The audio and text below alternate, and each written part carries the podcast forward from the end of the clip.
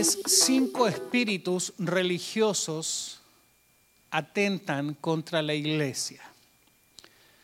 Hay cinco espíritus religiosos bíblicos registrados que atentan contra la iglesia. esto lo encontramos en el libro de Apocalipsis. Apocalipsis es el libro que habla del final de los tiempos. ¿Ha escuchado hablar del Apocalipsis? Ok. ¿Qué sabemos de Apocalipsis? En Apocalipsis es el último libro que tiene un carácter profético.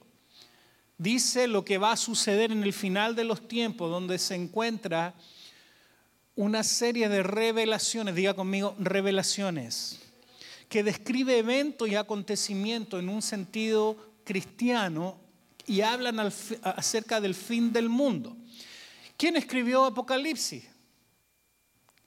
Juan, Juanito, el apóstol Juan, el más longevo, el que murió al último. Juan escribió unas cartas a las siete iglesias. Y estas siete iglesias estaban en lo que hoy día correspondería a Turquía. Si usted ve el mapa, en Turquía, ahí bañado por el mar Mediterráneo, el mar Egeo, el mar Negro, y es un destino, un destino imperdible que alberga, entre otros tesoros, las siete, las siete iglesias de Asia Menor, que fueron Éfeso, Esmirna, Pérgamo, Tiatira, Sardis, Filadelfia y la Odisea. Estas siete iglesias que usted puede considerar y entender que en Apocalipsis Juan le escribe cartas a estas iglesias. Pero te voy a hablar de cinco espíritus religiosos que operaron en cinco de estas iglesias y solamente te voy a hablar de cinco, no de siete, porque hay dos de esas iglesias que fueron Esmirna y Filadelfia que no encontramos palabras de condenación para ellas en la Biblia. Pero sí te voy a hablar de las cinco que sí encontramos palabras de corrección o condenación a esas iglesias. Amén. ¿Te interesa? Puedes ver que ya incluso en los tiempos, en los inicios de la iglesia primitiva, ya había eh, cosas que corregirle a la iglesia. El, apóstol Juan vio la necesidad de corregirle estas cosas que estaban sucediendo en la iglesia. Y cada una de las iglesias que el, que el Señor dirigió estas cartas eran diferentes unas de otras. Así que hoy día vamos a aprender acerca de estos cinco espíritus que afectan a la iglesia, que pueden afectarnos a nosotros como cristianos y que afectan en general a todas las iglesias. ¿Le interesa? Amén. Vamos a arrancar de Apocalipsis capítulo 1, verso 4 y vamos a ver, dice salutaciones o saludos generales a las siete iglesias. Juan, a las, ¿cuántas iglesias? Siete iglesias que están en Asia Fíjese cómo los saludaba. Gracia y paz a vosotros, del que es y de que era y que ha de venir. Y de los siete qué? Espíritus que están delante de su trono. Wow. La mayoría de la gente cuando lee Apocalipsis se enreda mucho, no lo entiende porque hay muchas cosas difíciles de, poder contextualizar. Habla del rayo, del ángel que volaba, parece como más bien la guerra de las galaxias, parece más como a un, a un libro, un libreto de una película de ciencia ficción. Pero es algo que Juan pudo ver por el Espíritu de lo que va a suceder en el final de los tiempos. Y Juan fue el discípulo más pequeño eh, de edad que tenía eh, que fue el último en morir, y él escribió, y él murió en, la ciudad de Éfeso, y fue allí donde escribió primera, segunda y tercera de Juan, pero él fue desterrado por un emperador romano que se llamaba Domiciano. Recuerda ese nombre, Domiciano. Lo desterró a una isla sobre el mar Egeo llamado la isla de Patmos, y en esa isla fue que este apóstol recibió la revelación del Señor y escribió estas siete cartas y escribió el libro de Apocalipsis. Y en la isla de Patmos Juan tuvo esta revelación. Y cuando Cristo vino a la tierra hace dos mil años, Él vino con un propósito. Diga conmigo, propósito. El apóstol Juan escribió este, este libro de Apocalipsis cuando él tenía entre unos 95, 97 años, o sea, ya él estaba más viejito. Y él murió en, el, en, el, eh, en Éfeso, pero fue en esta isla donde él tuvo la revelación de este fantástico libro, maravilloso libro de Apocalipsis. Y en la isla de Patmos fue donde lo escribió. Y Cristo vino hace dos mil años con un propósito. Diga conmigo, propósito. El propósito era sacar a la gente de un sistema religioso que se llamaba judaísmo. Diga conmigo, judaísmo. El judaísmo era la religión imperante en los tiempos de Jesús. Estaban los fariseos que eran los que interpretaban. Estuvimos leyendo en junio el libro de Hechos y pudimos conocer algo de los fariseos que interpretaban la ley y que se esforzaban por cumplir la ley. Y Jesucristo vino hace dos mil años para sacar a la gente de un sistema religioso llamado judaísmo y llevarlos a la vida del Espíritu. Diga conmigo, vida del Espíritu. Yo quiero que usted hoy día aprenda esto porque dice la palabra que donde está el Espíritu del Señor hay libertad. Amén. Amados, Dios aborrece el espíritu religioso. Jesús hizo muchas cosas a propósito para ir en contra de la religión hizo muchas cosas y la religión es lo que ha hecho más daño al hombre, más que la droga, más que las guerras, porque la religión ha enviado más gente al infierno que cualquier otra cosa, porque la religión es, es un elemento que nos distrae de Dios. Diga conmigo, la religión no es buena. Porque la religión es el intento del hombre por conectarse con Dios a través de una serie de ritos, de formas, de normas, para que usted lo pueda ver. Pero religión es lo más parecido a Dios, pero es lo más contrario a Dios. Si está anotando, anote esa frase. Religión es lo más parecido a Dios, pero lo más contrario a Dios, porque la religión nunca ha cambiado a una persona. Lo que realmente cambia a una persona es la obra de Cristo en esa persona. ¿Me estoy, me estoy explicando? Diga conmigo, Señor, cámbiame. Es la obra de Cristo en usted, no es la religión. La religión provoca niños morir en un quirófano porque no aceptan, por ejemplo, transfusiones de sangre, algunas religiones o alguna en particular que usted puede conocer. En la India se mueren muchas veces de hambre y las vacas que eh, están ahí flotando, se mueren de vieja flotando en el río Ganges. Usted puede ver cómo la religión no produce vida. La religión crucificó a Cristo, la religión imperante del pueblo hebreo, del pueblo de Israel era el judaísmo y ellos eh, eh, no creyeron y Cristo fue finalmente crucificado y abusado por la misma religión imperante. Diga conmigo una vez más, la religión no es buena. Y en los cuatro evangelios, Mateo, Marcos, Lucas, Juan, además de las 14 epístolas que Pablo escribió, usted puede encontrar ahí una información impresionantemente buenísima. Usted puede encontrar cómo Dios te quiere sacar de la religión del judaísmo. Y ahora en Apocalipsis, en el libro de Apocalipsis es un libro diseñado para sacar a la gente de una nueva religión llamada cristianismo la nueva religión. Diga conmigo, la religión no es buena. ¿Sabes qué tú puedes hacer de la vida cristiana incluso una vida religiosa? Yo crecí en la iglesia cristiana y yo conocí gente religiosa que eh, eh, los religiosos eh, tienen factores en común que los definen, son buenos para criticar, son buenos para juzgar a los demás, son rápidos en emitir juicio, en todo están viendo pecados, pero no tienen la misma medida para medirse a ellos mismos. Diga conmigo, ouch. Tú te puedes, puedes ser cristiano lavado por la sangre de Cristo, Puedes venir a la iglesia y convertir de eso tan bonito que tuviste en un momento de conversión en una vida religiosa que después puede ser lo más contrario a Dios. Se parece a Dios, tiene afán, tiene fama de ser bueno, pero no te acerca a Dios.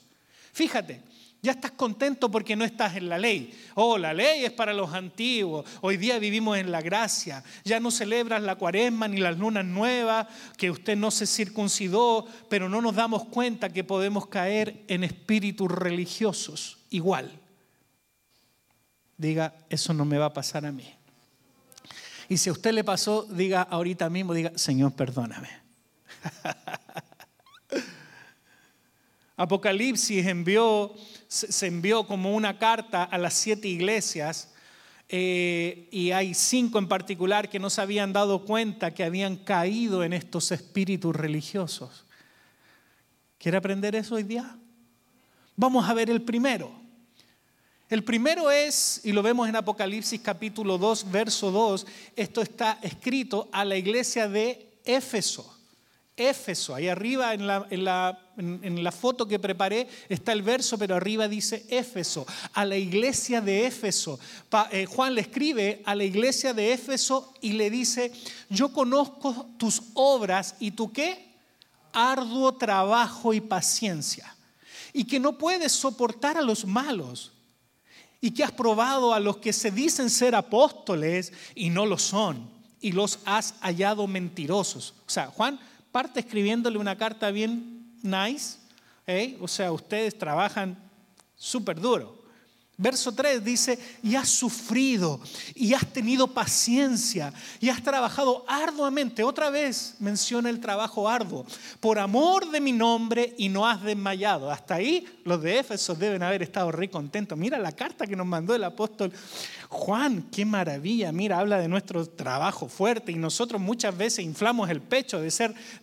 Si hay algo que nos define como latino es que somos buenos para el trabajo. Bueno, salvo raras excepciones pero, las hay.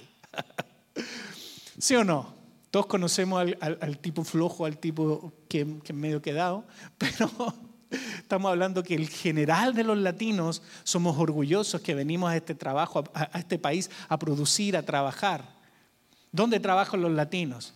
¿Sí o no? En los trabajos que nadie a veces quiere y están trabajando duro, fuerte, echándole ganas, y yo me saco el gorro o el sombrero en, respeto, porque muchos latinos, y me incluyo, aunque usted no lo sepa, los primeros dos años que yo llegué aquí, hace 22 años, yo trabajé en la construcción, y ahí estaba, está ahí en pleno verano, ahí acarreando sacos de cemento, haciendo hoyos, hacía fence. Ya les he contado a algunos de ustedes la historia. Y nosotros los latinos somos orgullosos de que somos una raza trabajadora, ¿sí o no? ¿Cuántos latinos trabajadores hay aquí? A ver, levanten la mano. Bien. Ahora levante la mano los flojos. No, mentira. ¿Sí o no? Súper trabajadores. Y estamos orgullosos de esos. Y que no digan que nomás traemos la droga porque venimos a trabajar. Bueno, también la traen, pero ah, ya. Se ríen algunas, ¿ah? se ríen. Pero miren, sigamos avanzando. El verso 4 dice, y Juan le dice, pero tengo algo contra ti. Híjole, la carta venía súper bien, los de Éfeso estaban contentos. Pero cuando llega al verso 4, dice, pero tengo algo contra ti, que has dejado qué? Tu primer amor. Quiero que mires al que tiene al lado tuyo y le digas, te amo en Cristo. Es bien fácil para los que están casados, porque ahí, ay, te amo, yo también, ahí se hace ojito. No. Mira al que no es tu esposo, que no es tu esposa, mira a otro y dile, te amo en el Señor. Amén. Diego, te amo en el Señor. Mire a alguien más y dígale, te amo en el Señor. ¿Por qué? Porque esto es tan importante que usted viva un cristianismo por amor. Esto no debe ser solo por compromiso, si bien debemos ser responsables, amar la iglesia, cuidarla, ayudar unos a otros, vivir en compañerismo. Eh, por ejemplo, esta semana nos enteramos, a Sergio se le murió la mamá y ahí estamos en llamadas, en mensajes, eh, te amamos, que te vaya bien, oramos por ti. Ahorita vienen manejando de regreso, viajando en la carretera. y tenemos que actuar por amor. Lo más importante, y aquí Juan le está diciendo a la iglesia de Éfeso que eh, eran, trabajaban súper fuerte y qué bueno, y eso también nos pasa a veces a las iglesias, caemos en una espiral de trabajo, de evangelismo, de hacer esto, de hacer esto otro, que las casas de iglesias, que, que, el discipulado, que la conexión, que, que el Zoom, que la oración, y muchas veces la iglesia puede caer en empezar a hacer las cosas de manera mecánica porque hay que hacerlo, porque ya estamos comprometidos y vamos perdiendo hacer las cosas por amor. Diga, no me va a pasar eso. Entonces el primer espíritu que atenta contra la visión, el primer espíritu que aquí Juan identifica en la iglesia de Éfeso es este que atenta contra la visión de arduo trabajo pero sin amor. Diga conmigo, yo voy a trabajar duro, pero con amor. Tampoco va a ser fácil. Tampoco es puro amor y trabajo no duro. Dios siempre se agrada de los que son trabajadores. Y con esto me refiero no solo a trabajar, la Biblia dice que el que no trabaja no coma, no me, no me refiero solamente a su trabajo secular, a lo que usted hace para ganar el dinero, yo me refiero al trabajo que usted debe hacer como cristiano, al trabajo que usted debe hacer como parte de la iglesia, como un ministro como alguien lavado por la sangre de Cristo que tiene que ganar a otros porque es la gran comisión. Amén. Entonces, arduo trabajo, pero sin amor. Hay gente que trabaja en la obra, pero amargados. Hay gente que empieza a servir al Señor, hay gente que, incluso construyó templos, formó gente, pero amargados. Pablo dice que acabe mi carrera, pero con gozo. Diga conmigo, con gozo. ¿Cuántos gozadores hay aquí? ¿A cuánto les gusta gozar? Levante la mano los gozadores, los que les gusta gozar la vida. Qué sabroso. Mi suegra más de alguna vez ha dicho, a mí me gusta que a Angelo le gusta gozar la vida. Mire, algo bueno que encontró la suegra. Diga conmigo, debo ser un gozador. Goza de la vida. Yo cuando éramos novios con mi esposa le, le leí, me voy a confesar algo, me acordé de un versículo. No está en el bosquejo. Eclesiastés dice, goza de la vida con la mujer que amas. Eclesiastés 9:9, me lo sé de memoria. Porque de que éramos novios le decía, amor, Dios dice que debo gozar la vida contigo. Mira a su esposa, ahora que sí, los que están casados pueden mirar a su esposa y dile, voy a gozar contigo. Dígalo, dígalo sin pena, en el buen sentido, no se pongan cochinos. Goza de la vida, sé un gozador, goza de la vida, pero con arduo trabajo y con amor. En el verso, no lo vamos a leer, pero Apocalipsis 2.26 dice al que venciere que, que hay que vencer, hay que vencer la tentación de caer en la rutina y empezar a o seguir trabajando, sirviendo a Dios, pero sin amor. El segundo espíritu, vamos a ir un poquito rápido, ¿ok? El segundo espíritu, que afecta a las iglesias es la carta escrita a la iglesia de Pérgamo. Diga conmigo, Pérgamo. Ok. Apocalipsis 2, 14 y 15 dice, pero aquí ya nos vamos a saltar los versículos de saludo, aquí vamos a ir directamente a lo que Juan ya identifica como algo malo que estaba sucediendo en esa iglesia. Dice, pero tengo unas pocas cosas contra ti que tienes ahí a los que retienen la doctrina de Balaam, que enseñaba a Balac a poner tropiezo ante los hijos de Israel, a comer de cosas sacrificadas a los ídolos, a cometer y a cometer fornicación. Y también tienes a los que retienen la doctrina de los nicolaitas, la que yo aborrezco. Wow. Diga conmigo Balaam. Diga conmigo nicolaitas. Aquí hay dos doctrinas. ¿Qué significa doctrina? Ya lo he enseñado muchas veces. ¿Qué significa doctrina? Enseñanza. La doctrina del bautismo es la enseñanza del bautismo. La doctrina de la oración es la enseñanza de la oración. La doctrina de la Trinidad es la enseñanza de la Trinidad. Es un conjunto de enseñanzas que conforman un, pensamiento con respecto a algo. Y aquí está la doctrina de Balaán y la de, los, la de los Nicolaitas que Juan ya está diciendo que eso está mal, que, eh, que, está, que hay que corregirlo, que hay algo que está mal. Dice, tengo pocas cosas contra ti. Estas dos doctrinas. Y la doctrina no es un pensamiento aislado. Este es el segundo espíritu que puede afectar a la iglesia. Ya hablamos entonces de hacer las cosas por, ya por inercia, por, por, costumbre, pero sin amor. La segunda es estas dos doctrinas que Balaam, eh, eh, eh, es, esta doctrina es un espíritu, una línea de pensamiento balaámico y Balaam era un profeta que profetizaba, ¿por qué? Por money. ¿A cuánto les gusta el dinero? Levanten la mano a los que les gusta el dinero. Ay, que los que no levantaron la mano, no. Mira, mi hijo la levanta, que mi hijo es, eh, la cosa es blanco o negro. ¿no? Así me gusta la plata, dice. ¿Ah? Los que no levantaron la mano no les gusta el dinero. A ver, levante la mano los que les gusta el dinero otra vez. ¿Que no te gusta el dinero, Carmen? Ah, ok, ok, que no te vi levantar la mano. Bueno, Eclesiastés dice que el dinero es bueno y sirve para qué?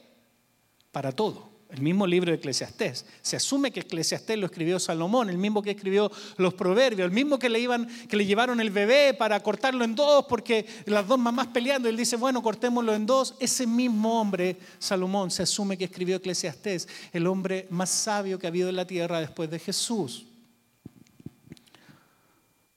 El dinero es bueno y sirve para todo, pero ¿dónde está el problema? Cuando usted ama el dinero el dinero es una herramienta para hacer cosas, pero nunca puede tomar el lugar de Dios en tu vida. Como les contaba de, mi amigo Pepe, él decía, yo no necesito a Dios, tengo mi futuro asegurado. Cuando la gente empieza a atribuirle el dinero cosas que solo Dios te las puede dar, entonces ha caído en algo completamente en el engaño de Satanás. Y la doctrina de los nicolaitas es cuando los profetas, ya en ese tiempo, y usted lo puede ver hoy día también, usted basta con que vaya a internet o prenda el canal espiritual y va a ver un montón de predicadores predicando por dinero. Diga conmigo, qué asco. Eso está mal. Y ya en ese tiempo, el apóstol Juan lo criticó. Tengo algunas cosas contra ti este apóstol, el último que quedaba vivo, el más joven, y que escribió casi a los 100 años esta carta, ya estaba viejito, y, escribiéndole a esta iglesia de, Pérgamo, tengo algo contra ti. Estas dos doctrinas que estás, que estás usando, que estás haciendo. Y en los días de Jeremías la Biblia dice que la gente no hacía nada en los templos si no se les pagaba, ni siquiera abrían las puertas si no se les pagaba para que abrieran, no encendían las lámparas si no se les pagaba. Hoy día hay iglesias así. Tú quieres un bautismo tanto, tú quieres eh, un bautismo tanto, quieres una boda tanto. Diga conmigo, eso no nos puede pasar aquí. Amén. Entonces ya en ese tiempo y el espíritu de Balaam es cuando la gente no presta servicio a la iglesia si no se le paga de no hacer nada para Dios por amor, porque realmente yo creo que debo hacer esto, porque no importa si me pagan o no me pagan, esto es para Dios. Amén. El otro espíritu es el espíritu de los nicolaitas y la palabra nicolaita es una palabra compuesta. Nicolaos Nico significa poder y Laos significa pueblo, o sea, el gobierno del pueblo. Y esta doctrina la introdujo en la iglesia, la iglesia católica. Y la iglesia católica tendrá algunas cosas buenas, pero en este punto la regó, se equivocó, metió una doctrina errada y para eso tenemos al cura, al pastor, para, para eso le pagamos. Mucha gente piensa que, ah, porque eh, eh, eh, el pastor recibe dinero, entonces que él lo haga. Diga, eso es parte de la doctrina de los nicolaitas y eso es algo que ya sucedía en el tiempo de esta iglesia en Pérgamo. Dios diseñó la iglesia para que cada miembro sea un ministro a tiempo completo. Levante su mano derecha y diga conmigo ahí donde usted está. Yo soy un ministro de Dios a tiempo completo. Entonces, mientras tú vas por la vida, donde quiera que trabajes para tener tu sostenimiento semanal, quincenal, mensual, por eso para eso. Tú eres un ministro disfrazado de, maestro, de chofer, de psicólogo, etc. Los pastores y la iglesia somos entrenadores para todos nosotros. Amén. Tercer espíritu que la iglesia es o puede ser afectado. Esta, esta carta se la escribió a la iglesia de qué? Tiatira. Diga conmigo, Tiatira. Si tiene alguna hija, nunca le ponga tira, ¿ok?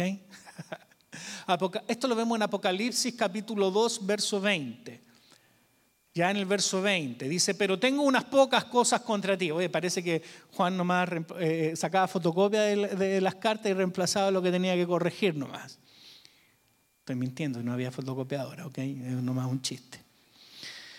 Pero tengo unas pocas cosas contra ti, que toleras que esa mujer, ¿cómo se llamaba?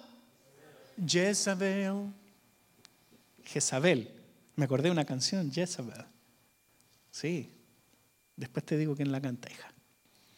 Jezabel, que se dice profetiza, enseñe y seduzca a mis siervos a fornicar y a comer cosas sacrificadas a los ídolos. Wow. Jezabel, si tiene una hija, nunca le ponga Jezabel. Jezabel es el espíritu de manipulación, representa el espíritu de manipulación. Jezabel fue la esposa del rey Acab y ella amenazó al profeta Elías que lo iba a matar y el profeta Elías tuvo que temor y arrancó el profeta. Tuvo temor. Este espíritu, el espíritu de Jezabel, es el espíritu que viene en contra de los dones. Este espíritu persigue la palabra profética, persigue la manifestación de los dones, porque amenazó al profeta Elías y él huyó al desierto. Jezabel representa a un espíritu manipulador de la autoridad. Acab era el rey, pero Acab era como un niñito, era una persona en autoridad, pero sin carácter, completamente manipulizado. No sé si lo conjugué bien maestra Elisa, si lo manipulizado, no sé si está bien conjugado el verbo, manipulado, manipulable por Jezabel. Y Acab estaba triste porque él quiso comprar una hacienda a Nabot. Esa es la historia, se la estoy resumiendo. El rey Acab quería comprar una hacienda a, una persona, se llamaba Nabot, y, y, Nabot no se la quiso vender, entonces estaba un poco triste Acab, como era el rey, y llegó Jezabel, la mujer, la tóxica, en este caso sí era la tóxica, aquí sí se, asume, manipuladora, y le preguntó, hey, Acabcito, ¿qué te pasa, rey? Y, y Acab le contó a Jezabel, y Jezabel dijo, ¿pero acaso tú no eres el rey? Lo manipuló. ¿Acaso no eres tú la máxima autoridad? Levántate, anda en contra de él y mata a esa persona y quítale la hacienda. Jezabel es un espíritu de manipulación que hoy día y muchas veces se mueve en las iglesias. Esto es satánico, es completamente contrario a la autoridad de Cristo. Hay gente así en las iglesias. Pastor, ¿se va ella o me voy yo? Usted decida. Pastora, que yo no la, no la tolero a esa mujer, ¿se va ella o me voy yo? Usted decida.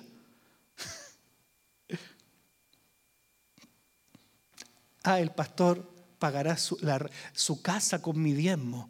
Puedo pedirle una posición dentro de la iglesia. ¿Saben qué? Cuando nosotros recién empezamos la iglesia, tuvimos un matrimonio. Este matrimonio, él era hijo de pastor en Oak Cliff. Yo, me preguntaba por qué no se congrega con su papá, se vino a congregar con nosotros. ¿Te acuerdas, amor? Y un día me hicieron una pregunta con respecto a algo. Y yo le di mi respuesta. Y no les gustó. Y después, en otra conversación, dijeron, me dijeron así, pastores que nosotros estamos apoyando aquí esta iglesia. Eran los que diezmaban o de los, que, de los poquitos que diezmaban, eran los que daban su diezmo más importante, mayor. Y, me dijo, pastor, nosotros estamos apoyando mucho a esta iglesia y creemos que esto nos debe dar, que nuestra opinión sea respetada. Y lo que ellos estaban pidiendo era completamente tirado de las mechas. ¿Y qué creen que hice yo? yo estaba eh, estaba recién pastoreando Diamantina. si yo era bruto hace poquitos años atrás, imagínese en esa altura. Estaba joven, 25 años, 24, 25 años, 26 años. Me desclavé un poquito de la cruz. ¿Qué se han creído ustedes para venir a decir eso? Y yo les dije, eso no funciona así. Si ustedes no quieren diezmar, no diezmen. Nosotros dependemos del Señor. Yo tenía claridad absoluta que dependemos del Señor. Pero esta es nuestra convicción y esto es lo que vamos a enseñar. Y tú debieras aprender esto. Estás aquí para aprender, no para enseñar. ¿Qué creen que sucedió? Se fueron. y se fueron con su diezmo. Pero ¿sabes qué? Nunca, nunca el Señor nos ha dejado sin el sostén. Amén. El espíritu de manipulación es un espíritu que quiere manipular, es un espíritu que quiere controlar. Recuerden Apocalipsis 2.26, al que venciere y guardare mis obras hasta el final, yo le daré autoridad sobre las naciones. Wow. Diga conmigo, yo renuncio. Híjole, se nos metió un demonio. Diga conmigo, yo renuncio a todo espíritu de manipulación. Amén. eso Dios lo aborrece, la manipulación. La manipulación en la Biblia, Dios la aborrece tanto como aborrece la hechicería, la brujería. Es algo que Dios aborrece. Vamos a la próxima iglesia. ¿Cuál sería? La iglesia de Sardis. Apocalipsis capítulo 3, verso 1. Escribe el ángel de la iglesia en Sardis, el que tiene los siete espíritus de Dios y las siete estrellas, dice esto. Aquí Juan escribiendo bajo inspiración del Espíritu Santo en profecía a esta carta a la iglesia de Sardis. Le dice, yo conozco tus obras, que tienes nombre de que vives y estás muerto. Ups. Esto significa estar correcto en todo, pero muerto. O sea, ser una persona buena, portarse bien, ser el marido del año, el Brad Pitt de la iglesia, no hacerle mal a nadie, pero muerto. Hay gente buena en la iglesia, comparten, no hacen daño, no le hacen mal a nadie, pero muertos. Hoy día hablaba con los hombres y aprovecho de invitar a los hombres que no llegan al discipulado. Hablábamos de la diferencia de ser un congregante o ser un discípulo. Usted puede ser por años un congregante de la iglesia y no ser un verdadero discípulo. Entonces, tienes nombre de que vives, pero estás muerto. Estás correcto en vida, en vida, pero no fluyes la vida del Espíritu. Hay gente así en todas partes, gente que asiste al culto, canta, dicen amén, aleluya, pero por dentro están muertos. Puedes asistir a la iglesia, puedes venir al culto, pero si no haces nada por el Señor, si no eres productivo, estás muerto en la visión. Diga conmigo, eso no me va a pasar a mí. Amén. El río de Dios debe fluir, la vida de Dios a través de ti para llevar vida a la gente que lo necesita. Tú eres un portador de la vida del Señor. Eh, recuerde que no basta con que usted sea bueno, hay que ser bueno para algo. Mira al que tiene al lado suyo y dígale, no basta con que seas bueno, no basta con que solo seas bueno y que traigas pizza para el Nico o para los, para los niños, no basta que solo levantes tus manos, tienes que ser bueno para algo. Amén bueno para algo, algo. Hay un don, hay una habilidad que Dios puso dentro de ti y eso debe fluir, eso debe funcionar. Y cuando funcione, tú estás en la plenitud, estás en el propósito, estás en el llamado. Apocalipsis capítulo 3, versos 4 y 5. Eh, dice, pero tienes pocas personas en Sardis que no han manchado sus vestiduras y andarán conmigo en vestiduras blancas, porque son dignas. El que venciere será vestido de vestiduras blancas y no borraré su nombre del libro de la vida y confesaré su nombre delante de mi Padre y delante de sus ángeles. Wow. ¿Cuántos de ustedes quieren que su nombre esté inscrito en el libro de la vida? Que cuando llegue ahí al cielo empiecen a buscar ahí por no sé si va a estar por abecedario, ABC, ¿ah? Aguilera, después Becerra, después la C, Contreras, después la D, eh, Díaz, después la E, Esparza y así. Estamos como el juego ese, acordarse de, apellidos. ¿ah? Y cuando llegue ahí a L, va a decirlo Soria. Amén. Cuando llegue a la T, va a decir Trinidad. ¿Mm? Cuando llegue a la M, va a decir Mejía. Amén. ¿Va a decir Mejía? Amén. Amén. Les voy a contar algo. Una vez alguien estaba jugando y dijo, tuve un sueño, que llegué al cielo. Y estaba mirando ahí, todos los, estos fueron los hermanos. Ah, ahí fue, así fue, ahora me acordé de la historia. Miren, mi cuñado, el mayor. Vanessa podría contar esta historia con mucho más chiste que yo, porque ella lo vivió. Su hermano mayor, Gerson, Vanessa es la segunda de cuatro hermanos. Ella es la única mujer, yo me saqué el premiado. Su hermano mayor, Gerson, bromista, toda la vida bromista, bromista. Molestaba al, más chico, le decía, yo soñé que llegaba al cielo y estábamos ahí viendo los nombres. Y, decía, Gerson, pase adelante. Wow, y decía, ven siervo fiel, ven siervo fiel, bienvenido en lo poco fuiste fiel, en lo mucho te pondré adelante. Y yo pasaba, y el ejército contaba esta historia. Y, le decía a Gerson, al hermano más chico, a, uno de los más chicos, no sé si a Jairo o a Jimmy, ¿a cuál de los dos? Al Jimmy, el que siempre lo agarran para la broma. Híjole. Y, y Gerson le decía, pero cuando llegamos a la, a la J del Jimmy, no estabas tú. Y Jimmy lloraba, estaba chiquito y él lloraba porque su nombre no estaba en el sueño de Gerson. Diga conmigo, mi nombre va a estar en el libro de la vida. Amén. No que tiene nombre de que vive, pero estás muerto. Eso le pasa a la gente que son calientabancas. Gente que va a la iglesia a comer la palabra y se van. Ouch. Voy a tomar café. Diga conmigo, eso no me va a pasar a mí. El espíritu de Sardis, no. Ya miren, hace miles de años esto ya sucedía, hermanos. ¿Cómo nos cuesta a nosotros? Y siempre estamos en la semana, mi esposa y yo, y en cada conversación que estamos, me bajé el jueves del aeropuerto, mi esposa me fue a buscar, eh, veníamos en la camioneta Hola, mi amor, hola, te eché de menos, yo también, besito, besito, ay, qué rico que verte, qué bueno. Inmediatamente nos subimos a la camioneta, empezamos a hablar, me no, que, esto es la iglesia, que esto es el discipulado, que es la oración, y empezamos a hablar. Y la semana nosotros hablamos de ustedes. De verdad, les sacamos el cuero. No.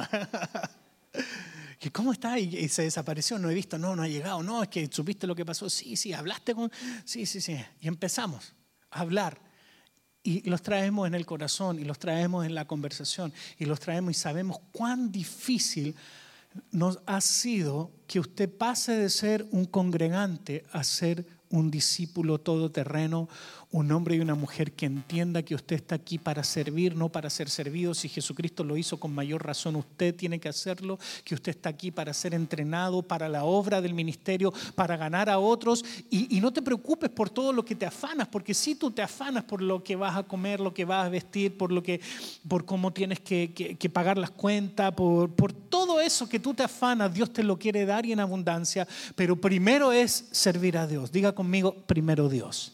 Me encanta esa expresión mexicana. Primero Dios. Primero Dios. Si Dios está en primer lugar, todo lo demás va a estar bien. Entonces, usted diga conmigo, yo estoy vivo para la obra del ministerio. Amén. Y número cinco, ya voy a ir terminando. Híjole, me prometí predicar corto a pastora. Apocalipsis capítulo 3, verso 17. La iglesia de la Odisea. Diga conmigo la Odisea. Si le costaba pronunciar Luisiana, también le va a costar pronunciar la Odisea. La Odisea. Apocalipsis capítulo 3, verso 17. Bueno, ya está bien ahí, eso está correcto, solo que es 3.17, no 3.7. El tipo que hizo la foto se equivocó, o sea, yo. Apocalipsis 3.17 dice, porque tú dices, yo soy rico y me he enriquecido. Y de ninguna cosa tengo que necesidad. Y no sabes que tú eres un desventurado, miserable, pobre, ciego y desnudo. ¿Qué palabras más fuertes del apóstol Juan a la iglesia de la Odisea? Laos significa pueblo. Esta es la iglesia democrática, la iglesia gobernada por el pueblo. Parafraseado, tú dices que soy rico y no tengo necesidad de nada. O sea, ricos en doctrina, pero pobres en vida, pobre en servicio a Dios. Esta es otra cosa que puede afectarte. Hay gente que son Biblias con patas hay gente que se sabe todos los versículos. Yo empiezo a decir aquí, sí, porque la palabra dice que, porque de tal manera amó Dios al mundo, y todos se lo saben, ¿cierto? Juan 3:16, fácil. Porque la palabra dice en Filipenses capítulo ah, que todo lo puedo, ¿qué? Se la saben. Y hay gente que son Biblias con patitas. O sea, se las saben. Que son ricos en conocimiento. Hay gente que anda en todo congreso que hay, se van a meter. Tienen todas las Biblias. La Biblia Thompson, la Scofield, la Pechita, como mi esposa, ¿ves? Salió una Biblia nueva, también la quiere. Ya, comprémosla. ¿Ah? Yo le digo, mi amor, y la otra no, nada. Diga conmigo, está bien tener muchas Biblias. Biblia plenitud, Biblia diario vivir. Hay gente que tiene muchos títulos. Tengo una maestría tengo una maestría en divinidades, soy doctor en divinidades. Y no está mal que usted estudie, yo lo hice, mi esposa lo hizo, lo hicimos juntos, mi, hija estudió, la pastora Mania. Híjole. Pero usted y yo podemos caer en esto, empezar a envanecernos del conocimiento empezar a pensar que somos ricos en conocimiento. Y aquí el apóstol Juan le dice, y no sabes que tú eres desventurado, miserable, pobre, ciego y desnudo. Diga, ouch. Hay gente que se pasa toda la vida estudiando y no hacen nada. Yo conozco gente así en la iglesia cristiana. Es más, tengo un pariente así. No voy a decir su nombre, pero que es verdad. Les gusta estudiar. Les gusta estudiar hasta por qué estudiar. No, es que ahora voy a estudiar esto, escatología. Y ahí anda con los demonios, con, con el caballo, con el jinete. No, ahora voy a estudiar el Pentateuco. Ahí anda casi sacando un chofar. ¿ah? No, que ahora voy a... Y está bien que estudie. El profeta Osea dijo, mi pueblo fue destruido porque le faltó conocimiento. Está bien que estudie, pero esto fue algo que también puede afectar a la iglesia. Y aquí ya vemos el apóstol Juan otra vez criticando algo que ya sucedía en la iglesia, que tú crees que eres rico, que te has enriquecido y que de ninguna cosa tienes necesidad y no sabes que eres desventurado, miserable, pobre, ciego y desnudo. Parece canción, ¿cierto? Ciego, sordo y. Eh, no, esa es otra canción.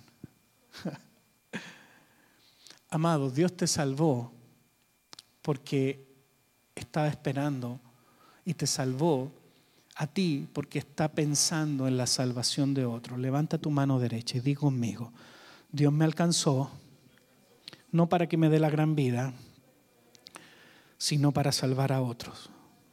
No estoy en contra del que usted descanse y que tome vacaciones, eso es bueno. ¿Cuánto le gusta vacacionar? Amén. Qué rico.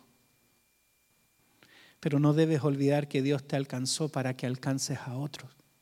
Amado, Dios te alcanzó para que alcances a otros. Dios me alcanzó a mí a los 13 años. Usó a mi mamá para llevarme obligado a la iglesia. Yo no quería ir, yo era el chico más rebelde, sin respeto. Yo fui un adolescente difícil, joven también. Mi esposa dice, bueno, de casado también. Pero Dios lo hizo y Dios te alcanzó a ti porque pensaba en otro. Alcanzó a la pastora porque estaba pensando en ti. ¿Para cuántos de ustedes la pastora Vanessa ha sido bendición? Dios la alcanzó a él. Primero alcanzó a sus papás, a sus abuelos. Fíjese todo lo que tuvo que suceder. Cuatro abuelos, dos papás, un marido que se la trajo a otro país, ¿ah? para que usted sea bendecido. ¿Cuántos dan gracias a Dios por eso? Dios también te alcanzó a ti para que tú seas bendición para alguien más. Dios te alcanzó para alcanzar a tus hermanos, a tus hermanas. Dios no te alcanzó para que te convirtieras en alguien enriquecido por dentro, con teología, con doctrina. Eres salvo, tu nombre está escrito en el libro de la vida, que bla, bla, bla, y al final no ganas a nadie. Diga conmigo, si no sirvo, no sirvo. El que no sirve, no sirve. El que no sirve a Dios, no sirve para la obra. Proverbios 11:13 dice, el fruto del justo es el árbol de vida y el que gana almas es sabio. Proverbios capítulo 11, verso 30. Diga conmigo, ganar almas es de sabios. Usted debe buscar la sabiduría. Busque ser sabio. Así que, resumamos, ¿cuáles son los cinco espíritus religiosos que atacan a la iglesia? Número uno, trabajo sin amor. Número dos, la doctrina de Balaam y los nicolaitas. No hacer nada por si no se le paga. Tercer espíritu, Jezabel, la manipulación. Diga conmigo, nunca voy a manipular a mis pastores. Amén. Cuando alguien empieza con una cuestión de manipulación, yo le quiero dar una patada. Una patada. Porque es lo más contrario a lo que Dios le gusta. Número cuatro, estar correctos en todos pero muertos. Y número cinco, ricos solamente en conocimientos pero pobres en vida. ¿Aprendieron algo hoy? Diga conmigo, esto no me va a pasar a mí. Póngase en pie, vamos a terminar. Tome la mano del, del que tiene al lado suyo. Yo he comprobado algo, hermanos.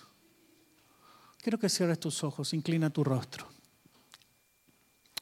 Yo he comprobado algo, amados cuando usted ministra a otros, cuando usted gana a alguien para Cristo, cuando usted sirve a Dios, el más bendecido eres tú.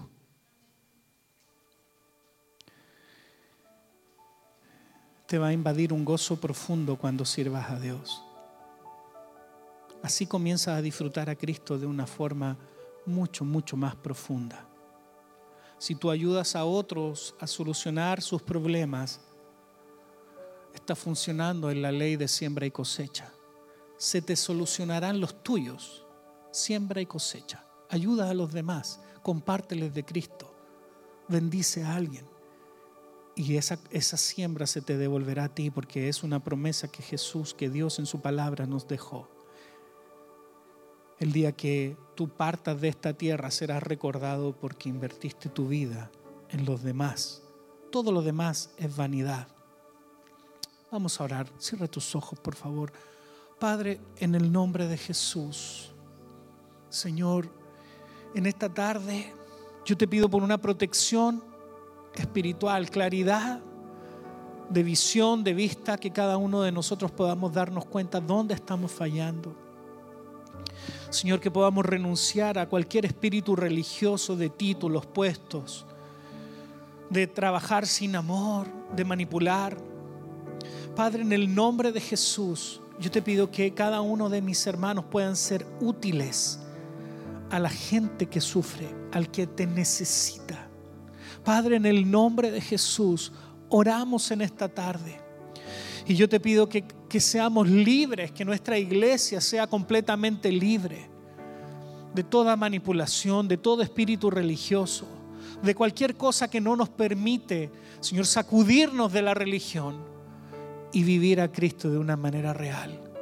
Padre amado, Señor, yo te pido una bendición sobre cada persona en esta tarde. Incluso de aquellos que hoy nos visitan por primera vez. Señor, les bendecimos en el día de hoy.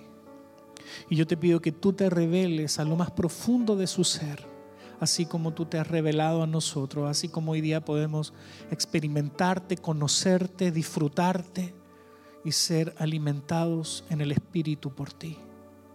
Señor, en esta tarde dedicamos esta palabra. Señor, yo te pido que nosotros seamos corregidos por esto.